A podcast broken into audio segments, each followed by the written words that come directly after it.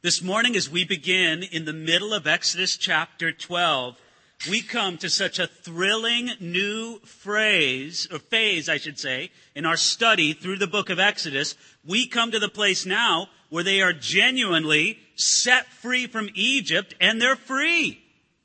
I mean, it's a tremendous thing, isn't it? All the previous studies we've done in the book of Exodus up to this point have had the theme over and over again Moses saying to Pharaoh on behalf of the Lord, let my people go. And Pharaoh wouldn't listen until finally God put him in a place where he had to agree. He had to bend to the will of God. And that's exactly where we find Pharaoh letting them go. And now, because of that great sacrifice of the Passover, Israel is now free to leave Egypt. That's where we pick it up at verse 37 of Exodus chapter 12. Then the children of Israel journeyed from Ramesses to Succoth, about 600,000 men on foot, besides children. A mixed multitude went up with them also, and flocks and herds, a great deal of livestock. And they baked unleavened cakes of dough which they had brought out of Egypt, for it was not leavened because they were driven out of Egypt and could not wait, nor had they prepared provisions for themselves. I think it's a beautiful phrase right there in verse 37. Then the children of Israel journeyed. Do you know what that means? They're on their way. From here on out, Egypt is in the rear view mirror and the promised land is in front of them. Now, it's going to take them a lot longer to get to the promised land than any of them expected, but the promise is true. The reality of it is right there for them, and I would say for us to experience. Ladies and gentlemen, God is such a God of bringing freedom into people's life that you can't even believe it. Now, I know that this is different than the conception of what a life lived after God is in the minds of many people. If you go to the, uh, speak to many, especially for some reason young people, it's not only them, it's people of every age. When they think of somebody who lives their life for Jesus Christ and after His glory, they think oftentimes that it's a life lived without freedom. It's a life tremendously constrained. But ladies and gentlemen, that's just not true. And you're going to see this so evident with such power, not only this week, but throughout the succeeding weeks as we follow Israel throughout the rest of the book of Exodus. So where did it begin? Well, they left this place, Ramesses, and they went to Succoth. And Succoth just means shelters. Uh, we probably don't even think that it describes an actual place. They just went to a place where they could sort of camp. They were just living out in the open field, so to speak. But how many of them were there? Think of it here, verse 37. About 600,000 men on foot besides children. So assembling together at this place called shelters at Succoth, about 600,000 men besides the women and children left Egypt.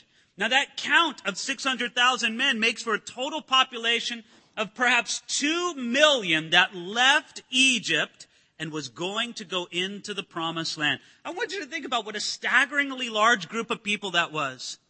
Now, there have been similar huge movements of refugees in modern times and in ancient times as well, but this is remarkable. This is an entire group that went in to Egypt as simply a large family and came out of Egypt a mighty nation. But it wasn't only them. Look at carefully what it says there in verse 38. It says that a mixed multitude went up with them.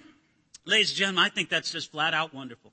That not all of those 600,000 were actually Israelites. A good number of them, and I have no idea what kind of proportion, 10%, 15%, 20%, I don't really know. But there was some good proportion of them that were of a mixed multitude. In other words, they were not Israelites. They were Egyptians or maybe some other nationality, but they saw the God of Israel exalt himself among the Egyptians and they were smart enough to say, that's the God I'm going to serve. I'm not going to serve these loser gods of the Egyptians any longer. Forget about them. They're, they're worthless. They're meaningless. I'm going to serve the Lord God of Israel. And they came out along with the people of Israel. Now, verse 40, is going to repeat the command about Passover where he says, now the sojourn of the children of Israel who lived in Egypt was 430 years. And it came to pass at the end of 430 years, on that very same day, it came to pass that all the armies of the Lord went out from the land of Egypt. It is a night of solemn observance to the Lord for bringing them up out of the land of Egypt. This is that night of the Lord, a solemn observance for all the children of Israel throughout their generations.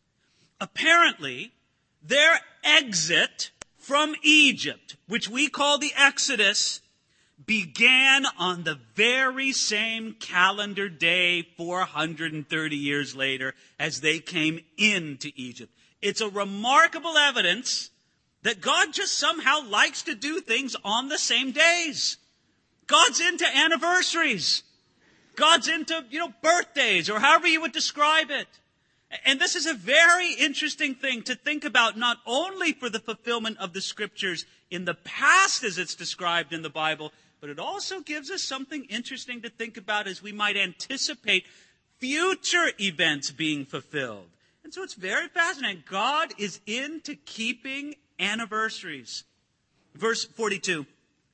It's a night of solemn observance to the Lord for bringing them out of the land of Egypt. God wanted this event to be a memorial of his liberating work for Israel. It's like God was saying this, I set you free. Don't ever forget it. I want you to remember it all the time that I set you free. Now, I know part of you might be thinking, who could ever forget this?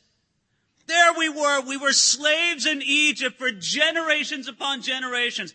Our slavery was not just something that we did. Our slavery was something that we was. It transformed us. It made us into a slave kind of people who had to be transformed by the powerful work of God. How could we ever forget the fact that God set us free? We'd never forget that.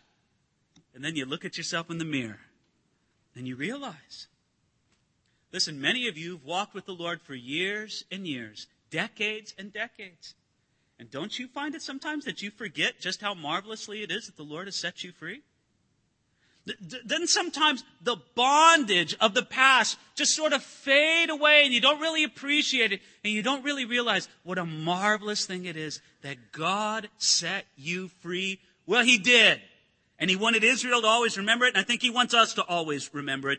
And he did this to take them, as it says, out of Egypt. If you look up in your concordance or Bible search software or whatever, you'll find that some 56 times in the Bible after this point, God wanted them to remember out of Egypt, out of Egypt, out of Egypt. And to go back to Egypt was bad. So you're out of Egypt. That was the whole idea.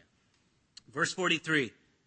And the Lord said to Moses and Aaron, This is the ordinance of the Passover. No foreigner shall eat it, but every man's servant who is bought for money, when you have circumcised him, then he may eat it. A sojourner and a hired servant may, shall not eat it. In one house it shall be eaten. You shall not carry any of the flesh outside the house, nor shall you break one of its bones. All the congregation of Israel shall keep it. And when the stranger dwells with you and wants to keep the Passover to the Lord, let all his males be circumcised, and let him come near and keep it, and he shall be as a native of the land. For no uncircumcised person shall eat it. One law shall be for the native born and for the stranger who dwells among you. So if you were going to take part in the Passover, first of all, you had to join yourself to Israel. You had to be part of that whole great community that had entered into covenant with God. There's, a tremendous application of this spiritually to us today. If you're going to feast on the Passover lamb, Alicia, I think we developed it very well last week that Jesus is our Passover lamb and that his sacrifice for us on the cross was a Passover sacrifice.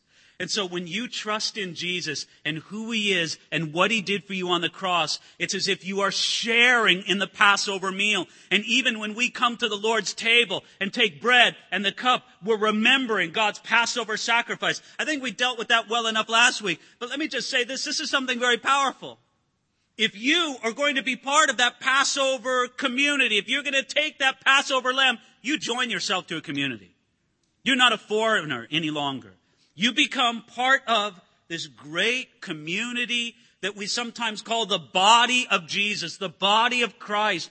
It's like here we are, not so much a corporation or an organization or those kind of things, but we are as a living, breathing community of the people of God.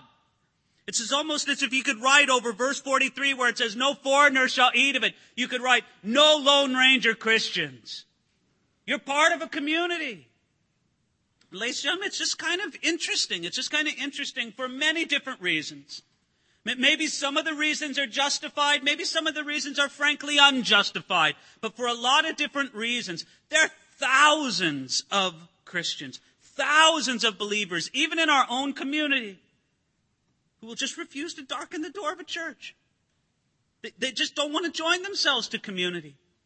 Maybe they fashion their own communities in some way, and if they are, if they're really linked into some kind of community where they could be said they're not like a foreigner, they're right there with God's people, well then fine. But maybe God would put it on your heart to just reach out and love to somebody you know. You know they're a believer. You know they love Jesus, but they're just not connected to people. Maybe God would just stir up your heart to say, okay, I, I can reach out to them. I can love them. I can do whatever God may lead me to do to connect me. Because there it says, no foreigner shall eat of it. Verse 46 was also fascinating where it says, nor shall you break one of its bones. And it reminds us again of what? Of Jesus, our Passover, because not a bone of his was broken. He went through all that agony on the cross, all that brutal treatment, but in the midst of it all, not a single bone of his was broken. And then it says, verse 47, all the congregation of Israel shall keep of it. You can't be a part of this group in truth and reject the Passover lamb.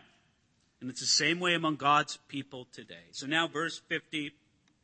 Thus all the children of Israel did so as the Lord commanded Moses and Aaron, so they did. And it came to pass on that very same day that the Lord brought the children of Israel out of the land of Egypt according to their armies. Isn't that beautiful? God told them to do it and they, they did it. That's just always wonderful. And here they were embarking on this freedom for the first time. Ladies and gentlemen, do you realize how, how wonderful and how terrible freedom is all at the same time. Freedom is wonderful in the sense I'm no longer under my Egyptian taskmaster. I don't have to make bricks without straw. We're not going to be killed in these terrible conditions in Egypt any longer. Yes, we're free. That part of it's wonderful. The part of it's that not so wonderful is now. Now I have to learn how to trust God all anew for myself in my own walk with Him. This was the great challenge for Israel. God was going to work this in it and through them in the following chapters. Verse 1 of chapter 13. Then the Lord spoke to Moses, saying, Consecrate to me all the firstborn, whatever opens the womb among the children of Israel, both of man and beast. It is mine. They said, this, this blows my mind. Here they are. Free! You're absolutely free! Israel, you're free. And what's the, one of the first things God says? Okay, God comes to us. Okay, now here's the rules. Now, wait a minute, God. Wait a minute. I thought you said we were free. Now, if we're free, then see you, God. We're out of here. Ladies and gentlemen, that's not how it worked. God says very plainly here, consecrate it to me. The idea was that the firstborn was set apart to God, whether man or beast. The firstborn belonged to God. And here's how it worked. It worked this way. All of Israel belonged to God. It wasn't just the firstborn. Everybody in Israel belonged to God. Yet God received the firstborn as a pledge and a dedication of the whole. Listen, this is God's pattern of work in so many things. Every day of the week belonged to God, but they said, give him one day of week to dedicate the whole. Um, one tenth of the income was consecrated to God and given to him as a tithe. But ladies and gentlemen, everything you have belongs to God, not just a tenth of it. And then it says here as well that if you would say the first fruit of the crop was consecrated to God, but the entire harvest was his. Gentlemen, do we have that securely in our own minds? Yes, I, I, hope you give of your resources to God. And I think a tenth is a wonderful measuring mark. I think under the new covenant, we have a glorious liberty to give more. But, but under the tenth is a glorious measuring mark right there for you giving unto God. But ladies and gentlemen, don't think for a moment that if you give God 10%, then 90% is yours. It's all belonging to God. And the tenth is just a picture. It's just a consecration of the whole. That's why God says, the firstborn belongs to me. All Israel is mine, but dedicate unto me the firstborn in a special way. Did you see what he said right there in verse 2? He said, It is mine. It was God's claim, and he settled it in as soon as he gave them freedom. Again, I want to come back to that point.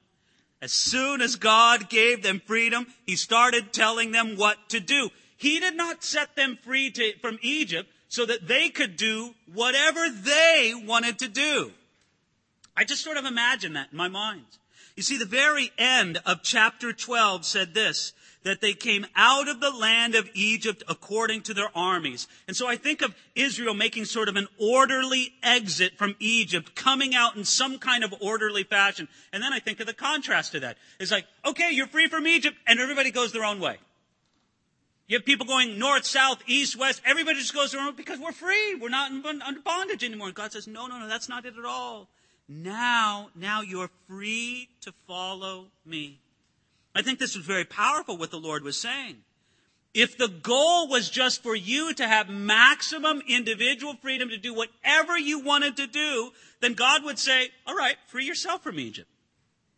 Go ahead. Why don't you try bringing on the plagues? Why don't you try breaking Pharaoh's heart? Why don't you try doing all these things? It was the Lord who set them free it was the Lord who had claim over their lives, over their obedience. Verse 3. And Moses said to the people, Remember this day in which you went out of Egypt, out of the house of bondage, for by strength of hand the Lord brought you out of this place. No leavened bread shall be eaten. On this day you are going out in the month Abib. It shall be so when the Lord brings you into the land of the Canaanites, and the Hittites, and the Amorites, and the Hivites, and the Jebusites, which he swore to give your fathers to give you, a land flowing with milk and honey, that you shall keep this service this month. Seven days you shall eat unleavened bread, and on the seventh day there shall be a feast unto the Lord. Unleavened bread shall be eaten seven days, and no leavened bread shall be seen among you, and nor shall leaven be seen among you in all your quarters. Again, the purity of the feast of unleavened bread followed upon the blood deliverance of Passover. And this illustrates this principle that we can only walk in the purity before the Lord after we've received that blood deliverance from the cross. But I like what it says there in verse 6. Did you notice? It says there, and on the seventh day there shall be a feast unto the Lord. You see, these days of unleavened bread were not sad, tragic days. It was a feast. It was a party. We've been set free. We're living the life God intends us to live. Things are good. It was a life filled with joy. Verse 8.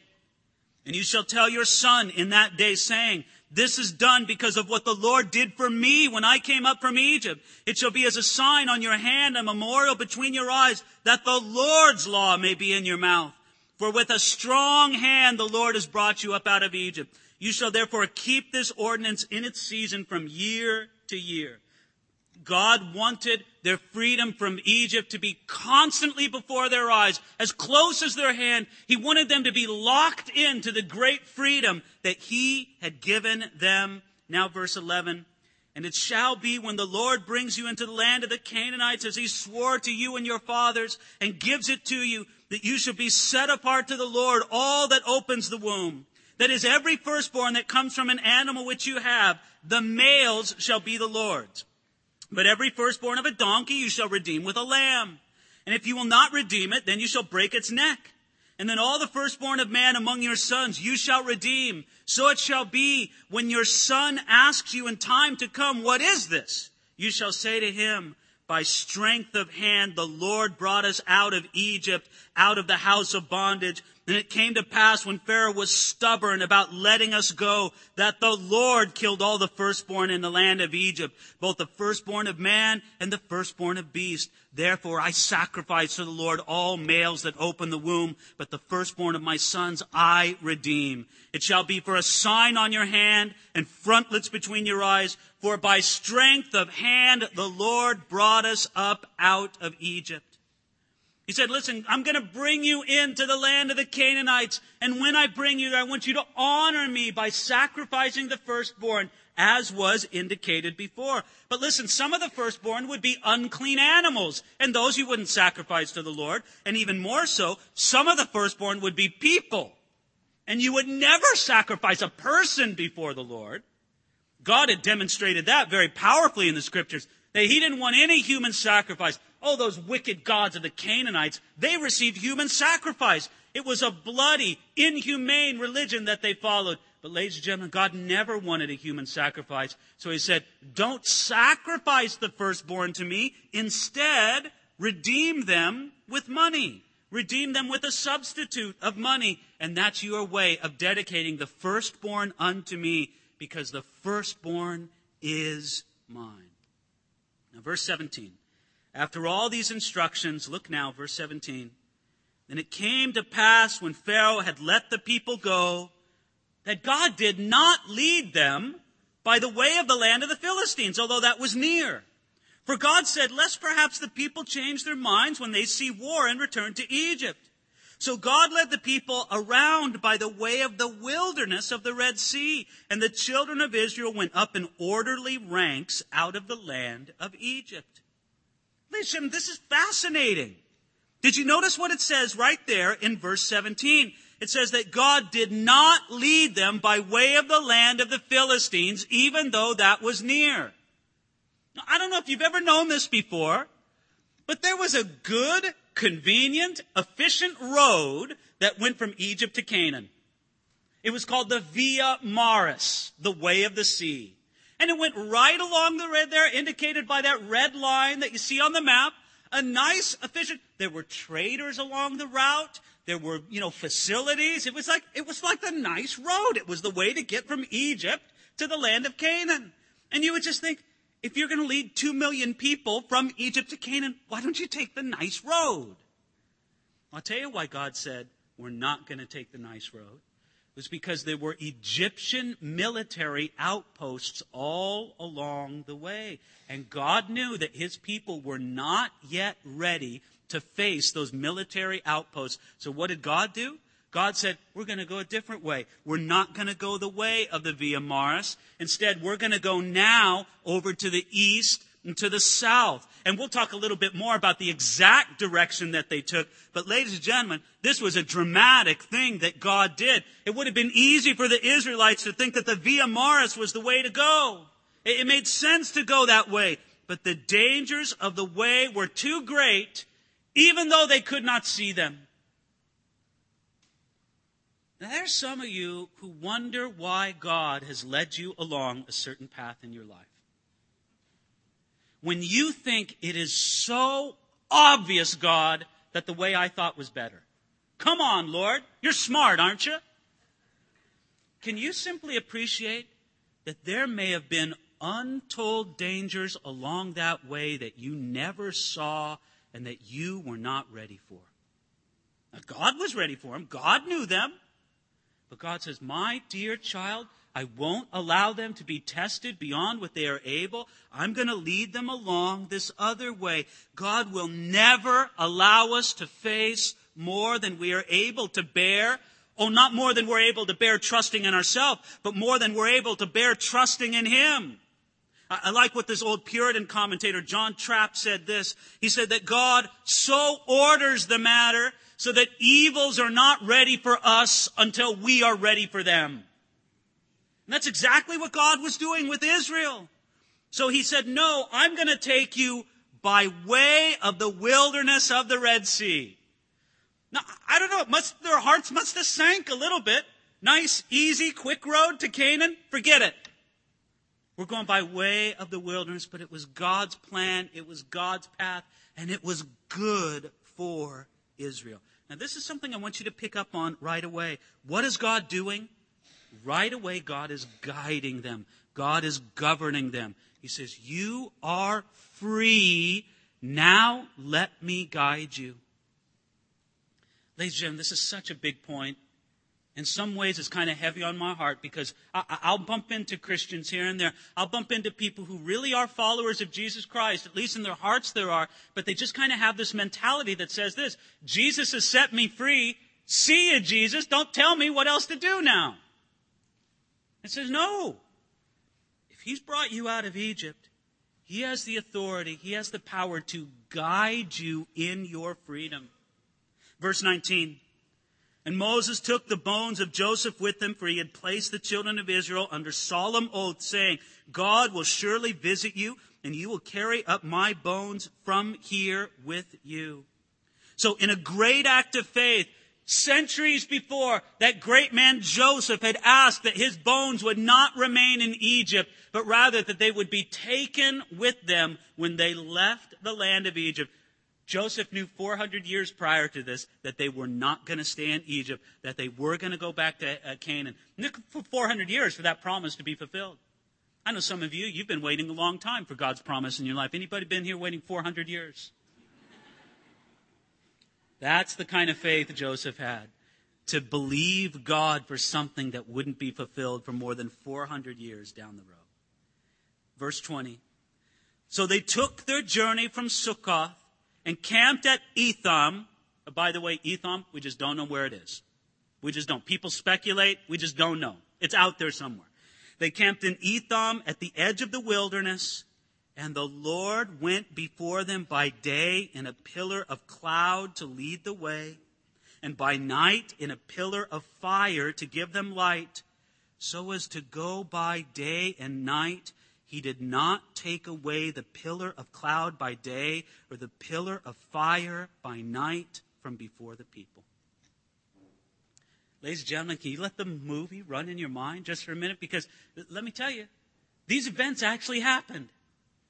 There really was a pillar of fire with Israel through all their wilderness wanderings, starting right here in Exodus chapter 13. There was a pillar of fire by night and a pillar of cloud by day. And it was the demonstration that the Lord went before them. He showed them His presence in a dramatic, uh, glorious way, giving them constant assurance. You could also say this, that his pillar of fire and the pillar of cloud was there to be a sun and a shield for them. I don't mean to make this trite, but you know what that pillar of fire was? It was a great big nightlight for the whole nation. And do you know what that pillar of cloud was? I believe that God positioned that pillar of cloud to block out the sun at times, to give them shade in the midst of the wilderness. Why would I say such a thing? Look at it here, Psalm 105 verse 39. He spread a cloud for a covering and a fire to give light in the night. Now that's a nightlight, and that's an umbrella for you, isn't it? God says, here's going to be my presence with you. This pillar of cloud by day and fire by night. Not just to show that I'm here, not just to give you an emblem of my presence, but to do some good for you. And that's exactly what God did. But then he did something else with this. It, it's staggering to think about. This pillar of fire or the pillar of cloud would move and guide them where they were supposed to go. Could you imagine following where God wanted you to go in those days without a GPS? Look, some of you can't do it with a GPS. Oh, but Israel didn't have to worry about that. They had, what would you call it? They would call it true GPS, God's positioning system. And just follow this. Just follow God's positioning system. He'll give you that guidance through the pillar of cloud by day and fire by night. And it says right there very powerfully in verse 22, He did not take away the pillar of cloud by day or the pillar of fire by night from before the people. Now look, whenever it gets to these things, I'm always tempted because, you know, we like to put up things on the PowerPoint. I like to emphasize particular lines from the scripture that I want to hone in on. And occasionally I'll throw up a picture that suggests something. But could you imagine any picture of what somebody might think that this pillar of cloud or fire might be would just look cheesy? There's no way that it could look glorious and, and profound and beautiful the way that it must have actually looked. But picture it in your mind with all of its presence, with all of its power, with all of its glory. And ladies and gentlemen, you look to that and I know what you're thinking right now. You think, man, if I was there in Israel and God gave me that kind of thing, I would never doubt him again. Who could ever doubt again? If God gave you something as glorious as this pillar of cloud or this pillar of fire, you would always know that He was with you. You would always know that He was guiding you. It would help you out in very practical ways with shade and with being a nightlight. Oh Lord, if you just gave me that, I would never, ever doubt you again. And then you should think two things on that. First of all, you should think this. Did Israel ever doubt him again? Well, of course they did. Now, are you and I so different than they? We'll hold that thought for future weeks. We're not so different than they. But secondly, I want you to think about this. Maybe you would think of this. Oh God, if only you gave me some extreme revelation of your love and care. Only if you would give to me a gift so precious that would do for me what I could never do for myself, something that would set me right in a way that would be eternal, something that would just demonstrate your love so that I could never doubt it again and again. Ladies and gentlemen, you know what we're talking about, right? God has done it for you at the cross. What Jesus did for you and I at the cross is more wonderful than a pillar of fire by night and cloud by day. I guarantee you that. No, what Jesus did at the cross is the ultimate demonstration of love. And that's what needs to sink down into your soul and into my soul. All right, in just the few minutes I have remaining with you now, let me go over some thoughts that I have from this chapter that were meaningful to me, at least. I hope they're meaningful to you. First of all, there's the tremendous theme of freedom throughout this whole chapter. It's glorious. They were free to leave Egypt. They were free because of Passover and the plague that God put upon the firstborn of Egypt. They were free to give themselves to God. They were free to walk pure from leaven, that is sin. God put them on a new life, not just a freedom from Egypt. They were free to follow God's guidance. They were free to know God's presence right there in front of them, right there beside them. Ladies and gentlemen, that's freedom. And I know that I'm speaking to lives right now that desperately need this freedom in Jesus Christ. You need it. You need to be set free. Whatever it is, the issue or the problem or the difficulty in your life, you just feel almost submerged by it. You, you feel so much in bondage that sometimes you can hardly breathe. Ladies and gentlemen, I want you to believe it with all of your heart that Jesus Christ came to set you free from that and that your Passover lamb, Jesus, willingly gave him up as a sacrifice, gave himself up to die on that cross so that you can be free. And I want to emphasize, it's not a freedom just for you to do your own thing. It's not what true freedom is. It's a freedom to do his thing, to love him and to follow him in spirit and in truth. That's the first thing I see. Just the great presence of freedom throughout this. The second thing I see is that all this freedom came from the strength of God's hand. What do I mean by that? I don't know if you picked it up. To be honest, I didn't pick it up on my first reading of this text. But after I read it for a while, I picked up a little pattern, a little emphasis here in Exodus chapter 13. Well, look at it with me. Verse 3. For by the strength of the hand of the Lord brought you out of this place. Verse 9. For with a strong hand the Lord has brought you out of Egypt. Uh, verse 14. By the strength of the hand of the Lord brought us out of Egypt, out of the house of bondage. Uh, verse 16. For by the strength of the hand of the Lord brought us out of Egypt. Know a little theme here recurring in chapter 13? God's strong hand reaching out to you to give you freedom. Four times in this chapter, God speaks of his strong hand. He wants us to know, he wants us to trust in the strength of the Lord.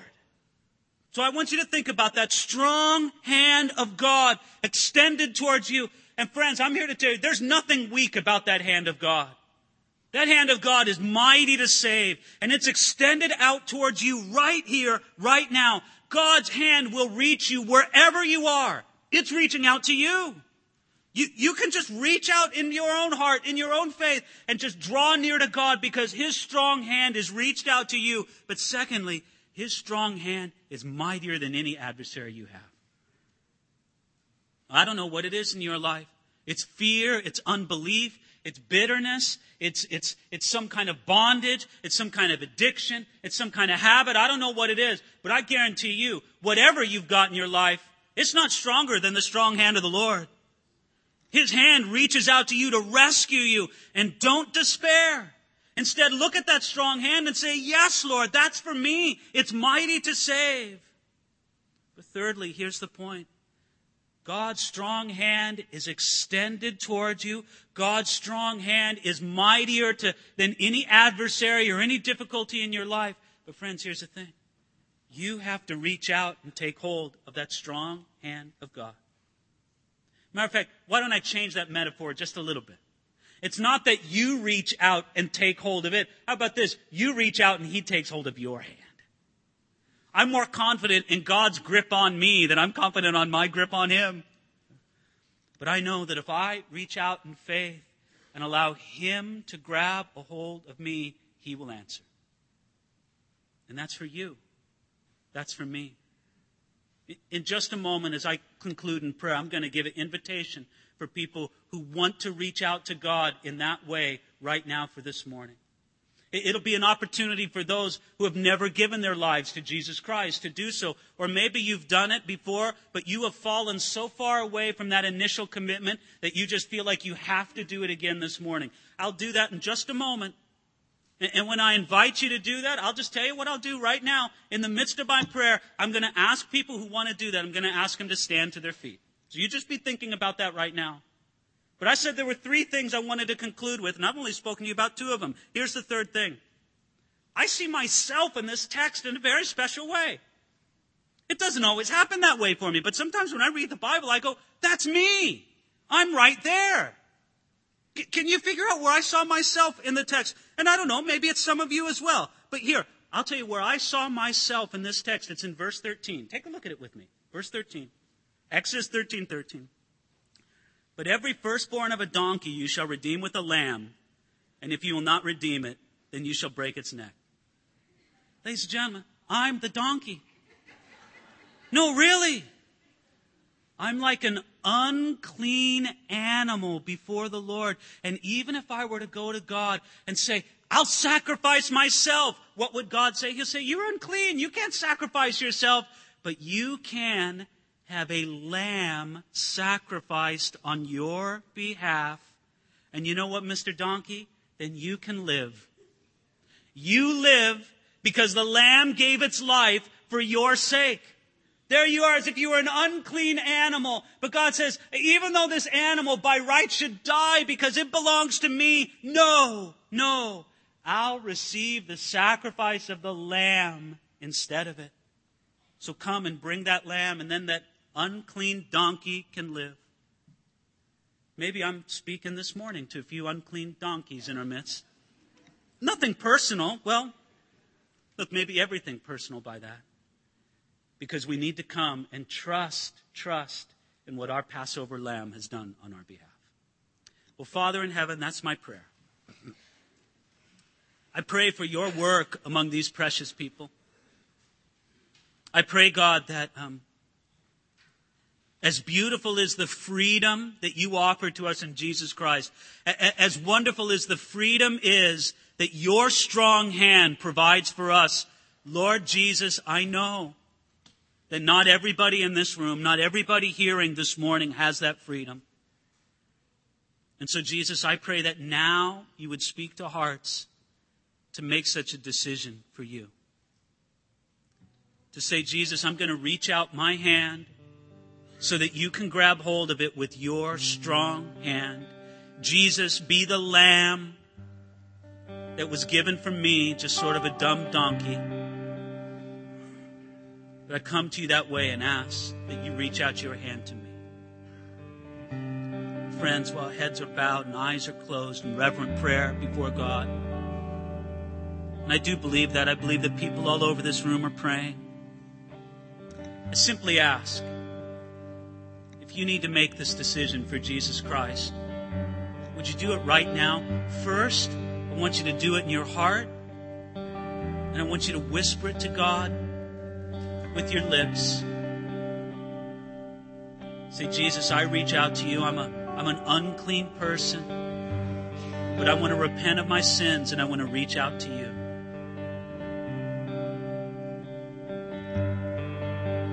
And if you've made that decision this morning, if you've turned yourself to repent and to believe on Jesus Christ, I'm going to ask you to stand right now so we can pray for you. God bless you. Bless you back there. Others here this morning. I know there's many others. Please bless you. Others here today. Bless you, ma'am. This is your time. This is your day. Don't resent that you have to kind of come as a donkey before the Lord. That's okay. You'll live. Anybody else? Bless you back there in the corner. Father, I pray for these who stood before you to yield their lives, to yield something in their heart to you, to receive the freedom that your strong hand provides. So, Lord, pour it out upon them, pour it out upon us. If you're standing, you can just repeat after me. In a simple prayer. You don't have to say it loud, but you do have to say it. Lord Jesus, I look to you. I know that I'm a sinner and I need you. I stop trying to save myself. And I look to you, Jesus, my Passover lamb, to save me. Forgive my sins. Give me new life And help me to live that new life in the freedom that you've given to me. I give myself to you, Lord, in Jesus' name. Amen.